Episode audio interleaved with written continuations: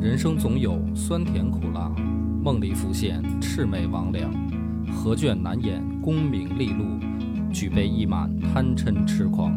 野史下酒四电台，道出不一样的精彩。本节目由优琴卫浴冠名播出。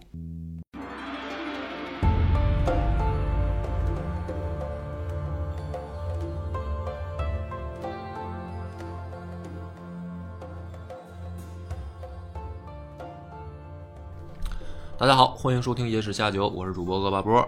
张扬，倾城，咱们这一期呢，要接着讲侯景这叛乱之后的事儿。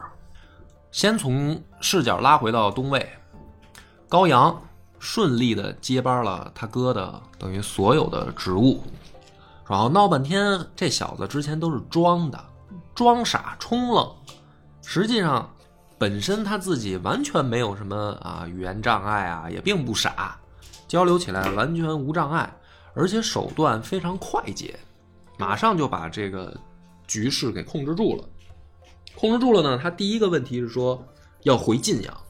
虽然东魏的首都在邺城，但是高家的嫡系啊、老臣还有部队都在晋阳，所以能控制住晋阳，就能顺利的接掌东魏的大局。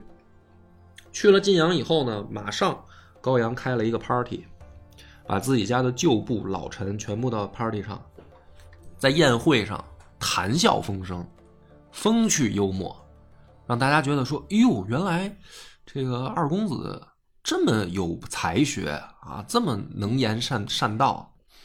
于是呢，大家全部都信说啊，高家在高阳的手下不会出岔子。嗯这个时候，其实我要点点出来一点，你看啊，说老家里老二，你看像不像司马司马家他们当时，对对说对嗯司马懿之后，然后司马师跟司马昭哥俩，其实就这就是等于这事儿又翻版一次，对，对吧？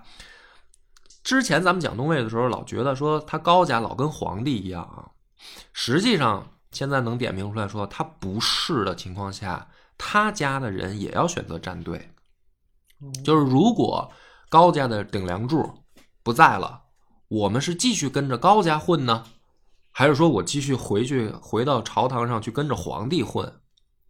如果他们家说这老二是一傻子，嗯，该选战队了就，那我们就该选战队了。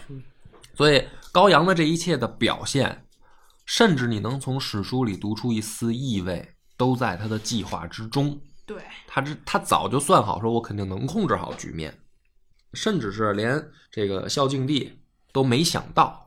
孝敬帝刚听说啊，说高成死了的时候，特别高兴嗯，觉得机会来了，啊，说我终于可以自己恢复我自己的皇帝威严了啊，我可以励精图治了。结果听说高阳控制住了晋阳的局面以后，孝定帝彻底蔫儿了。史书上说啊，说这个孝敬帝其实是个文武双全的人，啊，好多人就说说史上最窝囊的皇帝是谁？反正那个入选名单儿吧，确实总有这位啊，孝敬帝。大家老觉得窝囊的人是因为能力不行，嗯，你比如说谈起三国的时候，也是说汉献帝窝囊吧，对，但是你这逼近去看的话，汉献帝其实也有能力，他也是有野心抱负，说恢复汉室的威严，一代诏，啊，那可惜呢，碰上强臣，他做不到。就他接位的时候就已经没这个条件了。这孝敬帝也是一模一样，本身自己文武双全，很有想法，没有发挥空间，嗯对，但是没给他任何机会。碰到的对手一个比一个强啊，从高欢、高成到现在这高阳，一门三高都不软。那么这样的情况下呢，所有人也就心悦诚服啦。就是说，那高家继续当他的丞相啊，东魏的局势很稳固。但是大家又想错了，高阳并不与满族当一个权臣或者说强臣，他想称帝，嗯，他想干那个司马昭的事儿，或者说那曹丕的事儿。但问题是什么呢？他手下的小兄弟不多，就是真正支持他的，或者说跟他能够交心过话的，因为之前都是跟着他哥混。对，那他在家里面说老二是个傻子嘛，对对对呃，，所以他的这个兄弟什么门客也不多，他也不敢结交太多。一结交太多人，他哥不就发现了吗？说老二其实嗯那挺有发现能不力的、傻嗯啊，所以这个时候呢，他要称帝的话，他就找了，他就找了那几个还值得交心的人来聊这事儿。这里个这几个人稍微介绍一下，有谁呢？呃，散骑常侍徐之才，北平太守宋景业，还有黄门侍郎高德正。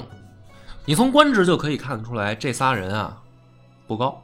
嗯，你看黄门侍郎嘛，对，只不过就是说皇帝身边的进保士安啊，最高的也就是一太守，用咱们现在的话说市长，对就这个级别。嗯这三个人当然热烈响应了，就是说兄弟你应该称帝对，啊，因为他们攀龙附凤嘛。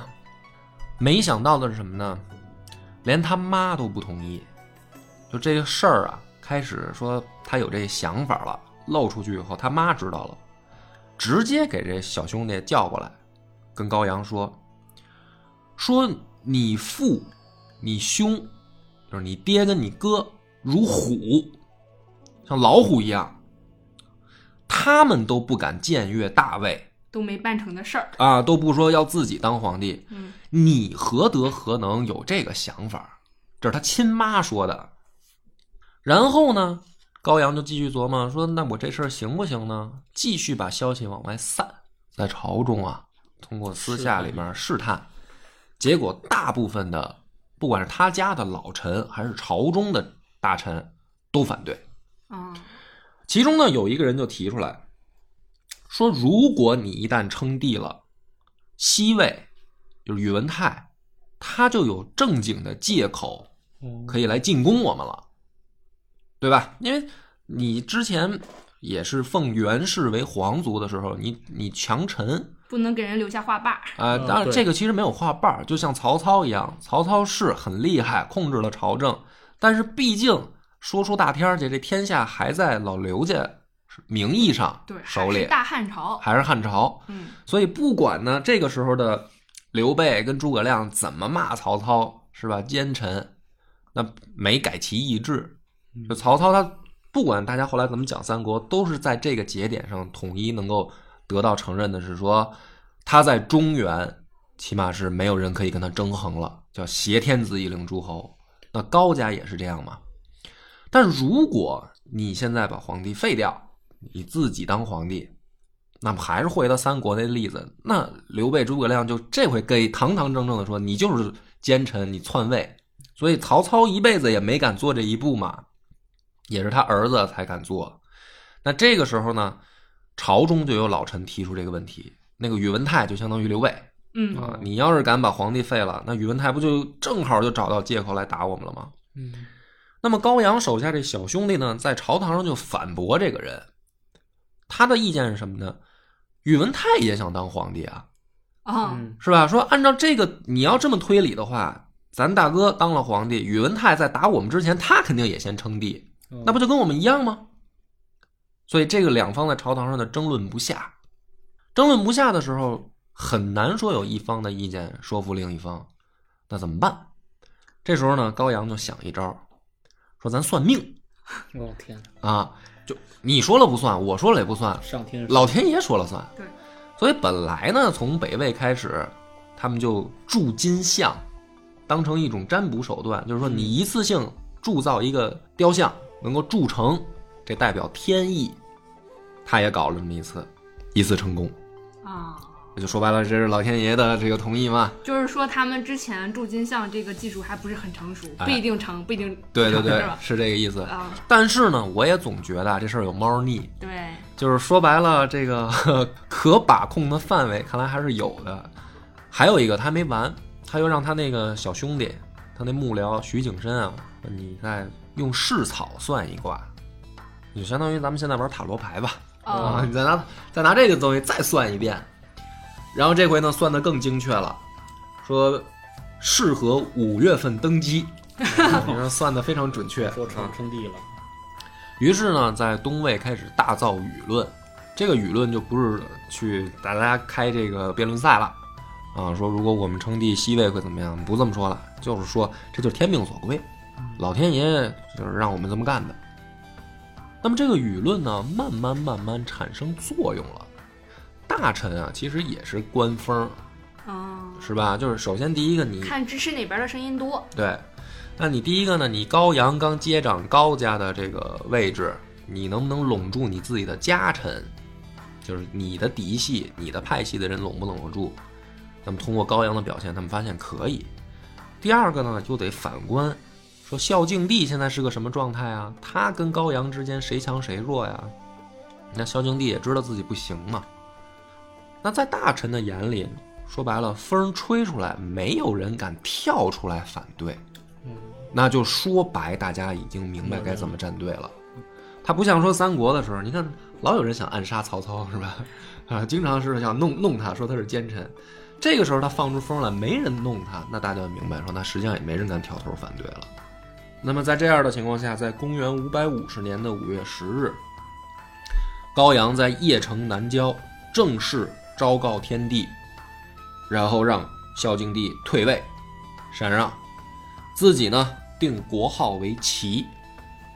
这个我们的故事就拉开了新的序幕了啊！东魏变成了北齐，北齐的时代呢，嗯，就出现了很多我们喜闻乐见的人啦，是吧？比如说这个兰陵王，啊，嗯就是在这个朝代里。但是咱们现在还没有讲到那么快啊。他刚刚称帝，宇文泰马上动手，在关中集结大军，就是我们出师有名了。这这孙子竟然敢篡位！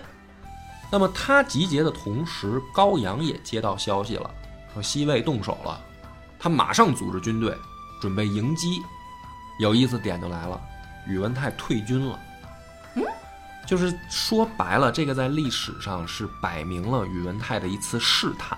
哦，就是我看看，如果我真的借这个名义，这高家老二敢不敢跟我正面硬到刚？底是不是一个真的怂瓜？哎，因为他肯定之前也接到说情报网上的消息，说高家老二好像是一傻子啊，对，哦，那咱试试呗。嗯可是宇文泰心里也清楚，如果真的开仗、开打，高家的如果这老二是装出来的，不是真傻，那西魏打不过东魏，从国力上来说，所以他试探一次，明白了，说这高家倒不了，他就退军了。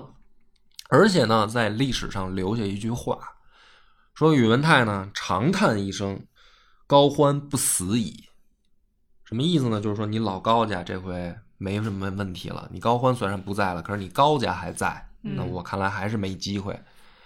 那么这次之后，西魏其实没有再像东魏啊，就是在宇文泰的手里再进行过大规模作战了。就是这两强的局面可以说是宣告一个时代的结束，就是高欢和宇文泰两强争霸在北方。宇文泰这次退回去以后，专注于休养生息，跟折腾南朝。哈，嗯那么话就说回来了，说我们开头讲，这不是侯景在南边捣乱，北魏的事儿咱们是不是，或者说东魏的事儿就交代清楚了，改朝换代了。侯景那边又如何呢？侯景也想干这事儿，当皇帝不是挟天子以令诸侯哦，啊，他不敢，他不敢直接当皇帝。但是问题是啥呢？侯景连挟天子以令诸侯这事儿干的都不顺。当时的这个南朝最强的地方势力有八个，我们来捋一下名单儿。这八个呢，分别是颍州的少陵王萧伦，治所呢就是现在的湖北武昌，嗯，荆州的湘东王萧绎，治所在现在湖北的江陵；益州的武陵王萧纪，治所在今天的四川成都；河州的鄱阳王萧范，治所在合肥，安徽合肥；江州的浔阳王萧大新，在现在的江西九江；襄州的河东王萧玉，在湖南长沙。然后是雍州的岳阳王萧腾，在湖北襄阳。最后一个就是司州的柳仲礼，就是嗯之前侯景之乱的那盟主。哦，啊，八个势力基本上都不服侯景。你嗯，别看柳仲礼虽然表面称有臣，七个都是人家老萧家本家是吧？对，对，所以你挟天子以令诸侯，你令谁呢？你想令我们？这里面除了柳仲礼以外，剩下七个都他妈想当皇帝， 就是你挟一皇帝就能令得了我吗？那么谁先最后动手呢？最先动手的是河州刺史萧范。嗯，这哥们儿为什么他最坐不住啊？他地方不好，啊，河州，也就是咱们现在的安徽合肥，它北边儿就是东魏，嗯它东东南边儿吧就是侯景，它被两股比它强大的势力夹在中间儿。萧范呢就琢磨，说不管哪边儿动我，以我的军力，可能都守不住这块地盘儿。那咋办？这哥们儿呢苦思冥想啊，想出来一条妙计，但是在史书上成为笑柄。嗯嗯挑边儿嗯挑唆两边儿打架嗯，差不多是这个意思。啊他想怎么办呢？他想以土地借兵，啊所以呢，他就给东魏去了一封信。天哪，他说：“我主动退出河州，地盘归你，但是呢，你能不能借我军队？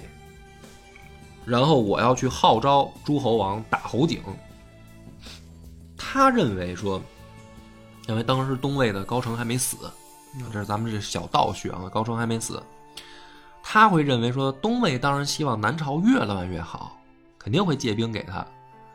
所以呢，他就真这么干了，他自己退出河州，然后跑到这个港口待着，等着说东魏的人马什么时候到。高澄真的给他回信了，嗯同意借他兵，所以呢，他满心欢喜，就在港口等着，等到高澄死，兵也没来，地儿占了嗯地儿没了，地儿给人东魏了啊，然后人没来，嗯这哥们儿一想说这怎么办呀？啊，我再打回去更不现实了啊，这不是相当于跟东魏直接宣战吗？嗯，然后后面侯景也憋着弄我。想来想去呢，说这个只能投靠自己亲戚了啊。他呢就写信给江州刺史萧大新，叔叔能不能去你那 儿先暂住一段儿？萧大新呢还真同意了，因为毕竟都是咱都是萧家人嗯我要啊。是怎么开口好尴尬啊对啊，就是说只要你想跟侯景过不去，嗯我就支持你。因为毕竟萧范手里也有兵，只不过没那么多嘛，也有一定实力。萧大新呢，就真的让出了一个小地方，就是在今天的江西瑞昌，让他说您先来这儿安安歇啊，休养人马，然后等着咱们出兵打侯景。结果没想到呢，萧范到了这儿以后，开始抢他侄子地盘儿就是窝里横了啊，就是我打不过侯景，嗯我但是弄我你小子，我还弄不过你吗？结果呢，这个小打心也是真的惊了，说我好心好意让出一块地方收留你，嗯结果你还想这就战却巢，你还反而过来打我的东地郭盘儿。先生嗯，然后呢，你就可以想象这个萧范有多没谱啊！他为什么成为笑柄呢？萧大新都没打他，把军粮给他断了。哦，就是他不是到人家地盘儿，啊他一开始得靠人家给他供粮，啊萧大新都没打，直接把军粮给他断了，然后这哥们儿就待不下去了。哎呦，就是你就为什么说他他成为笑柄了呢？最逗的是这萧范军粮一被断啊，一着急一生气，气死了。 气死了，对，就是我是你是叔个，善终是个善终那意思就是我是你叔，嗯你这么对我啊哎，呦你这太没没大没小了，就气死了。这萧家这帮人，是啊，所以这个结果呢，这两拨人就开始掐。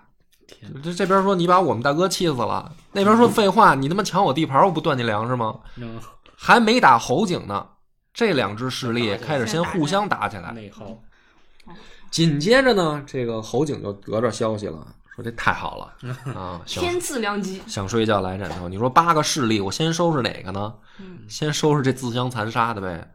侯景马上派他的大将任约率兵出击，直接就把这这这一窝王八蛋就给收拾了。就相当于一次性就弄了俩，哎，所以你看八大势力一下去其二，侯景这一下心花怒放，看来你们老萧家也不团结。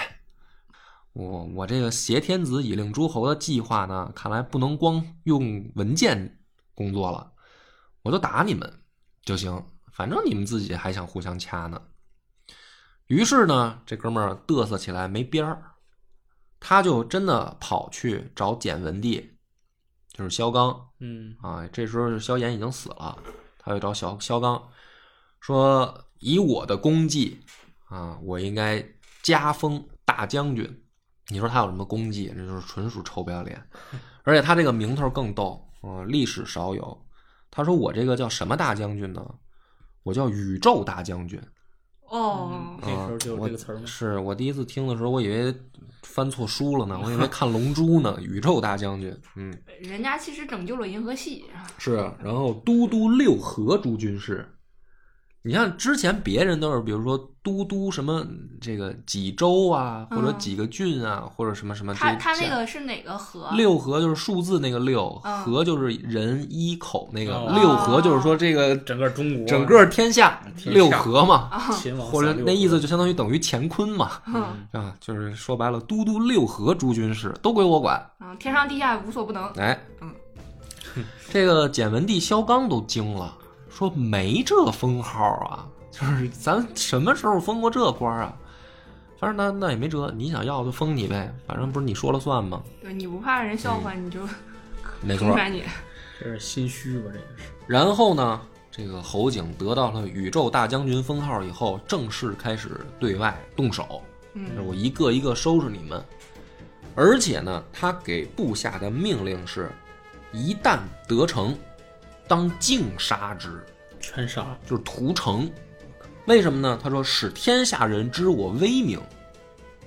所以你看，他从北方到了南朝，他本着一个破坏的心理，就相当于我进了别人家卧室了，嗯我就可劲儿造。嗯啊，我就是这家老大，我让你们家的这个儿子们都知道我是现在的老大，我就可劲儿把你们家拆。他就这么一心态，他这么一搞呢，江南百姓纷纷的逃入山中，因为你屠城啊，你不给我活路嘛。是最后导致到什么情况啊？你说小老百姓跑，那个大户，一些富豪啊、地主啊或者小官僚啊，他们不是家里面也有财产吗？然后有地有房对，子，有地有房有地，占着房躺着地的，这个他不舍得跑啊。对，但是老百姓不都跑进山了吗？就没粮食了。最后这帮富户甚至在历史上出现一个现象，说是家里面啊搂着筋抱着玉饿死，就侯景就干到这种程度，所以江南大乱。嗯这没有人说不骂侯景的。史书上说是千里绝烟，人迹罕至。然他后其实是一个瘟疫，他是个瘟神。对啊，纹就是身，嗯，对啊，就说白了，就是他这破坏力堪比原子弹嗯啊，搞得南朝，因为实际上在这个萧梁的时代啊，经过萧衍的休养生息，你不管他宁佛也好，手下贪污也好啊，嗯但是整体国力跟北方其实差距慢慢在缩小，哦，因为北方地盘儿大，兵马强壮，对，但是南方富裕，嗯嗯，就是如果真的开打的话，其实谁也没有能力完全吃掉谁。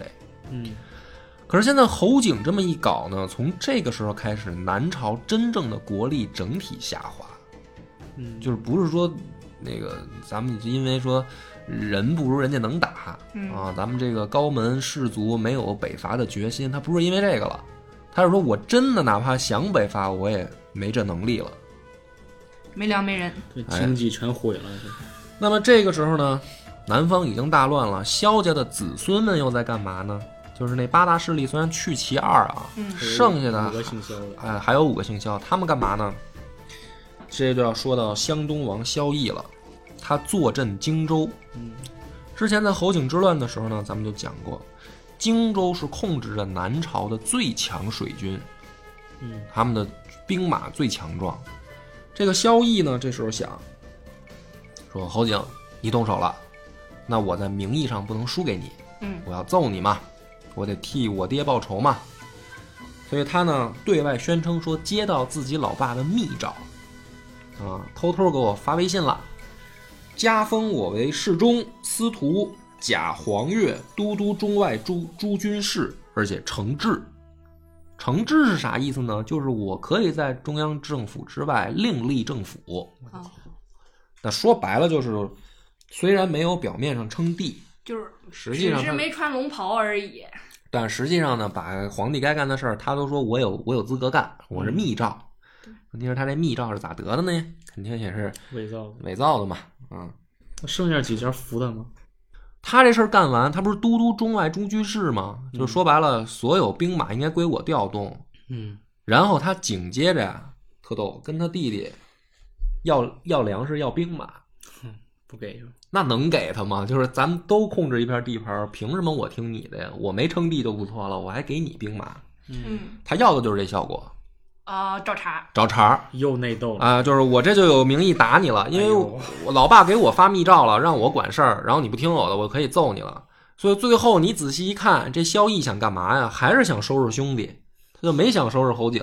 就是他们老萧家就没想过咱们几个联合团结一起来下对去对付萧景，都嗯没有这么想侯景。呃，侯景，而且更逗的是什么呢？这个萧绎派他长子出征，他这个长子叫萧方等。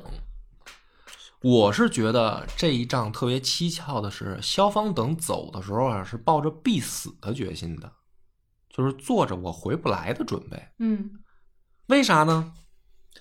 史书上说啊，萧方等不受萧绎的宠爱，啊，就或者说不叫不能说宠爱，就是完全的排挤。就让他送死去，就是让他送死去。为啥呢？说他有一个妈，姓徐，徐氏。这个徐氏呢，本身也是南朝的一个望族，嗯所以他跟萧绎的结合呢，其实是门当户对，但是俩人没感情。嗯然后呢，萧绎又好色，啊，就是反正我也不喜欢这媳妇儿，基本上就是属于、嗯、就生完这个孩子之后，就他妈认是谁都不知道对了。任务性的、嗯礼节性的，啪啪啪。最逗的是，这萧逸啊，还是一独眼龙，长得也不好看。呃，这个天生残疾，呃，对，后天的。后天残疾，嗯，徐氏夫人呢，也瞧不上他就是爹不亲娘不爱。啊、不是，瞧不上她老公，哦，她老公是独眼龙。嗯所以呢，有一次啊，他们又要进行礼节性的啪啪啪的时候，萧逸就来了。来了以后，惊奇的发现他这媳妇儿啊，化妆化一半儿，化半张脸。啊，这讽刺呢啊，然后呢，萧逸就有点儿奇怪，说你怎么另一半儿不画呀？然后这个徐氏说啊，说反正你就一只眼，给你一半儿看就够了，靠，就是夫妻感情不好嘛哎。呦，萧逸当时就急了，就是还有这么说话的，呃，挺牛逼连的、啊。挖苦呃，连挖苦带讽刺的，但是本身徐氏她为什么这么做呢？或者说徐妃她为什么这么对王爷呢？她就是说嗯你不是老不来嘛，你老跟小老婆混嘛，她就生气。可能那女性心理就是说我就恶心一下你。没想到这回萧逸真急了，就干脆以后都不来了。靠，我觉得也没法儿来，你说哪个男的这样？你说自己一进门媳妇儿画半张脸啊，啊，然后说嗨，反正你一只眼睛给你一半儿看就够了。我觉得哪个老爷们儿也受不了。他一不去呢，这徐氏也挺逗，还守不住。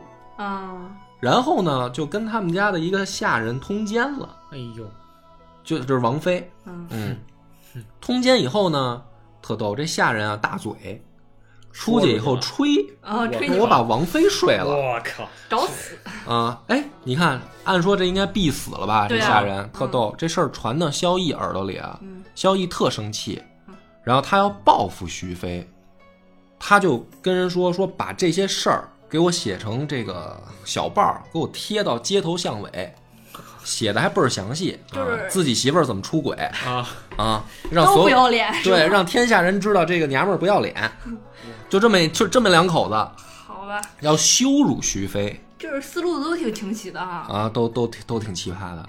刚才咱们讲的那个萧方等，嗯，就是这二位的爱情结晶。这所以呢，这时候出去打仗，派他去，萧方等就做好了必死准备了，就是我爹终于要收拾我了嗯，啊，让我送死。其实可能不是，其实可能就是让他正规出去作战。嗯，但没想到呢，这萧方等觉得我爹是让我送死，主将抱这种心态出战，不输才怪呢。啊，所以就真没回来。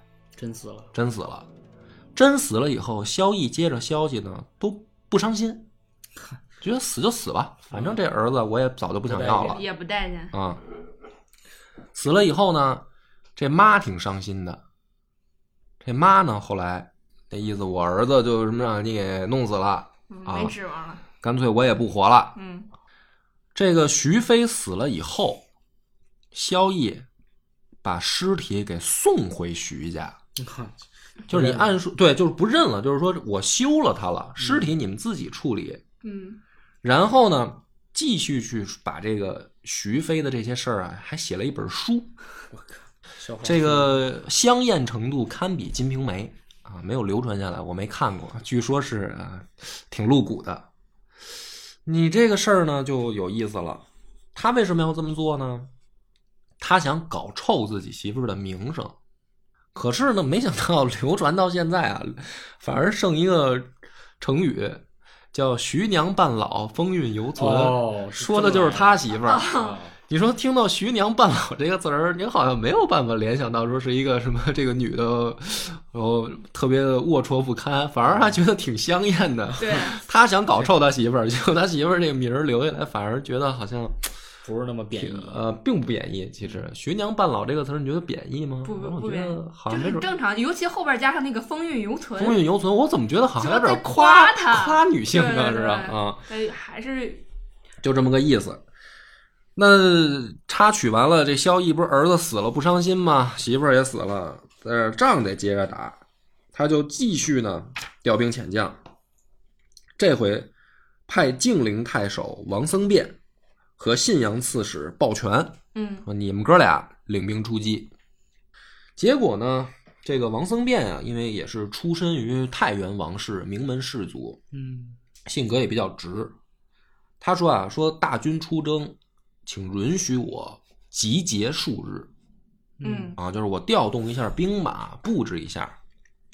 这个萧绎呢，竟然就火了，就是说你是怯战啊，啊，你是不是觉得我之前我那个倒霉儿子死了，这一仗不好打，所以你怯战，你害怕了？这个王僧辩名门出身啊，就是说老子怯战，老子怎么可能怯战呢？就但是这是一事实啊，你也不能不讲道理啊。俩人就吵起来了。这个萧绎呢，越吵越凶，竟然拔剑就要准备砍王僧辩，就把腿给刺伤了。嗯然后就把王僧辩给下狱了。这个鲍全，因为俩哥俩本来一块儿去嘛，一个正主帅，一个副帅嘛。鲍全一看说：“好家伙，主帅还没出征呢，直接给扔牢里了。嗯”然后这时候萧绎问说：“你需要集结吗？”鲍鲍全说：“不用啊， 随时可以出发呀，大哥啊！我就说王僧辩他不地道吧， 是吧？我没问题，准备出发。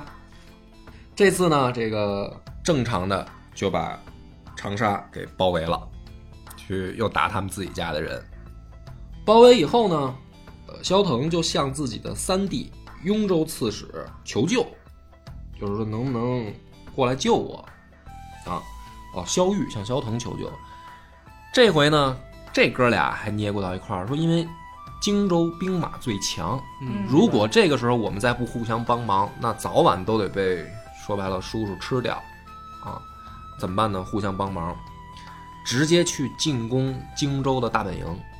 就是我不能去你那儿救你了，兄弟，我也打不过他。 你别看鲍全跟王僧辩围魏救赵，啊，说我去直接救你，因为他想的是说你不是大兵出征打人家去了吗？嗯国内空嗯虚，内部空虚，空不空虚呢？空虚兵力倒是其次，没人能指挥。哦，就那么几个人，想来想去呢，有一个人在牢 里呢，王僧辩能指挥吗？大腿不是被刺伤了吗？但是能指挥嗯，好啊。吧，然后这哥们儿舔着脸啊，就去找王僧辩说：“兄弟，到你了，请上场。”王僧辩一想说：“那这个咱私人恩怨先放一边儿，但是要是王爷倒了，那我也没什么好果子吃。”于是王僧辩出来以后真好使，啊，真就嗯把这个还挺厚道的，对，把萧玉跟萧腾的这部队又打回去了。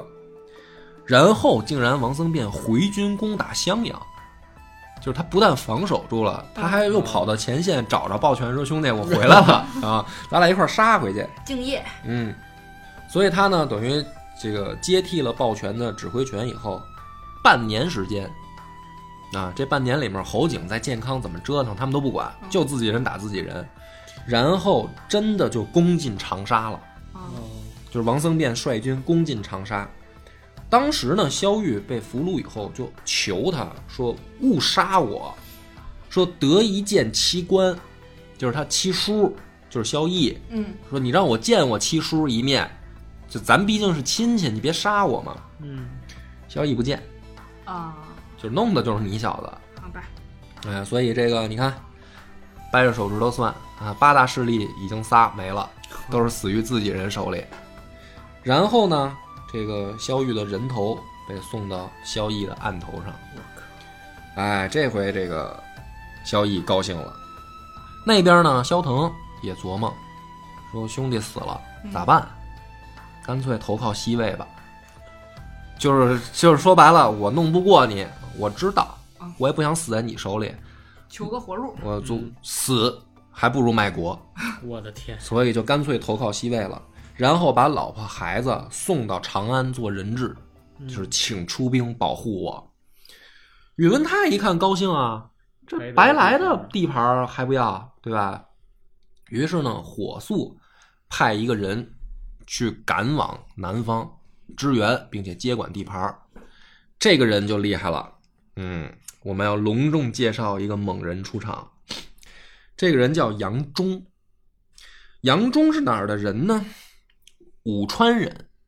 咱们讲那个北方六镇大起义的时候，嗯还记得吧？有一武川帮对，他就是这儿的人。哦，他跟这个宇文泰、独孤信、李虎，李虎大家可能也听着陌生啊。李虎的子孙叫李世民嗯，啊，啊，这就清楚了吧？他跟这帮人是老乡对八柱国是吧？啊，八柱国。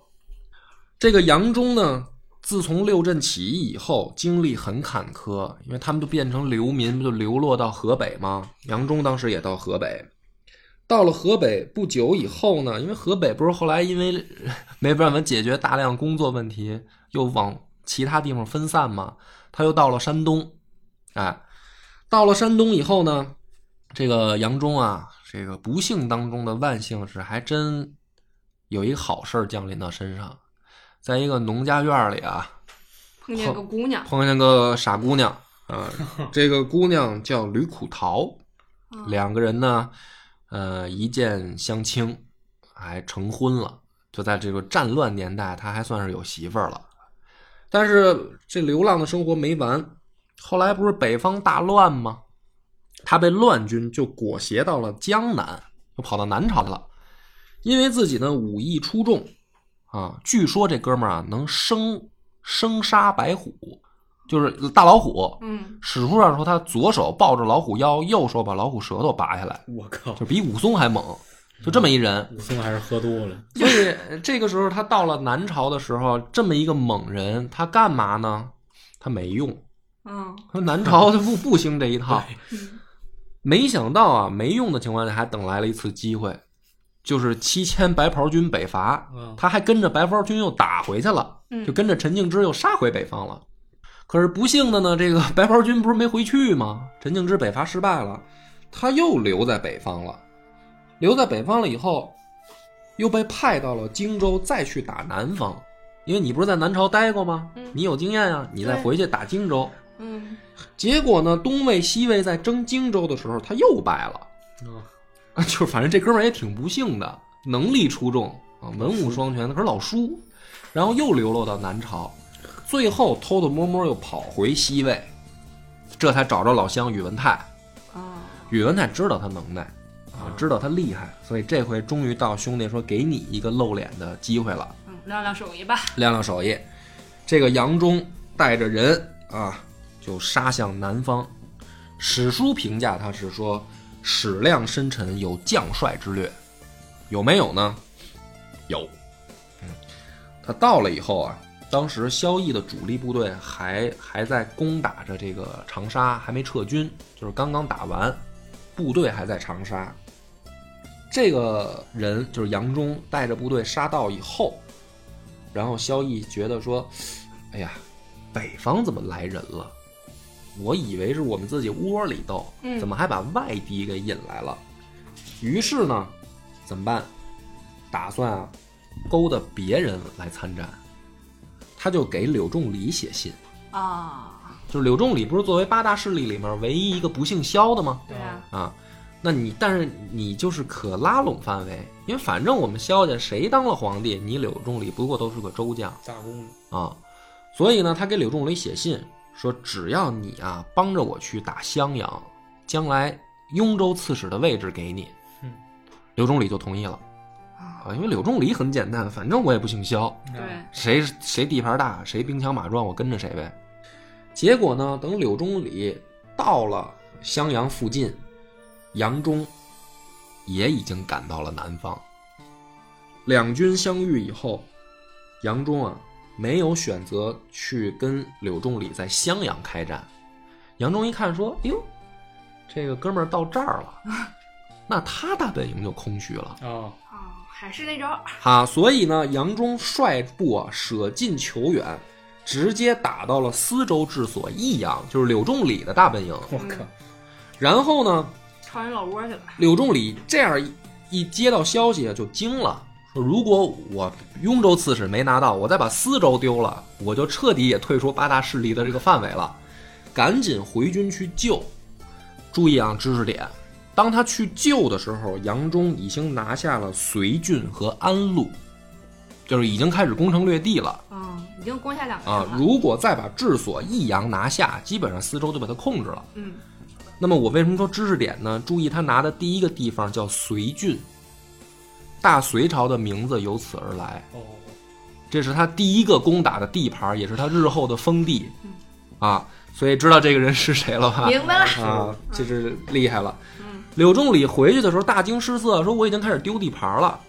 回军的途中就很着急嗯，结果被杨忠埋伏了，一战被生擒哼。相当于南朝除了姓萧的以外啊，真正最能打的第一猛将，一 仗就被杨忠给拿下了。摁那儿了。南方皆惊，就这个杨忠到底是谁？这么能这么厉害？就是我们这边的王牌儿，被他一仗就给搞定了。嗯，之前都没听过名儿啊。没错，嗯，所以名声传遍江左哼啊。那么这个时候，萧绎也接到消息了，说北方来的这人太厉害了啊，怎么办？这兄弟呢，赶紧向西魏求和，秋和就是我忙着内斗嗯啊，我没工夫跟你磕，然后把儿子萧方略送到长安当人质，就这帮人一个德行啊，只求什么呢？说汉水以东的地盘都归你，我不要了。嗯我去，我只只希望跟我们自己家人死磕，就就这么一帮货。然后呢，他到底是不是要要真正的跟自己家人死磕呢？是啊，他下一个目标是谁呀、既不是侯景，也不是杨忠，他想收拾他六哥萧伦。萧伦的治所在颍州，咱们掰着手指头再捋一下啊！嗯你看啊，两头两个自己自相火并，嗯让侯景给收拾了，让人端了。啊，萧绎自己收拾了自己的一个侄子，嗯另一个侄子跑去西魏投降了，嗯对吧？杨杨忠来了以后，他自己又又说地盘儿你随便随便拿，他又打他六哥，这基本上就是八大势柳仲礼被杨杨一忠给搞定成了是型了，对啊，所以掰着手指头算的八大势力里面就剩下这个最后两就算两个半吧，嗯啊，投降那个算半个。那这个时候呢，六哥萧伦听说自己的这个弟弟率兵打过来了，就写了一封信给王僧辩，因为王僧辩是主将，嗯写的信的内容呢，就是说自己的侄子你大哥要杀啊，自己的哥哥你大哥也不放过，偏偏仇人侯景你们不去，这种做法让天下人耻笑。王僧辩一看这书信，说这怎么办呢？明白了啊，给不是给大哥送过去，哦大哥你自己看啊。啊，这是你哥给送过来的。萧绎看了以后，心想说：“耻笑就耻笑呗，这谁地盘大谁拳头硬，谁说了算啊！你就直接告诉是打还是降，就完了。你给我写这淡化没用。”萧伦呢，当时也知道自己打不过自己这弟弟，于是干脆啊主动退出颍州治所江夏，不要了，给你自己呢逃到汝南。啊，就是现在的河南。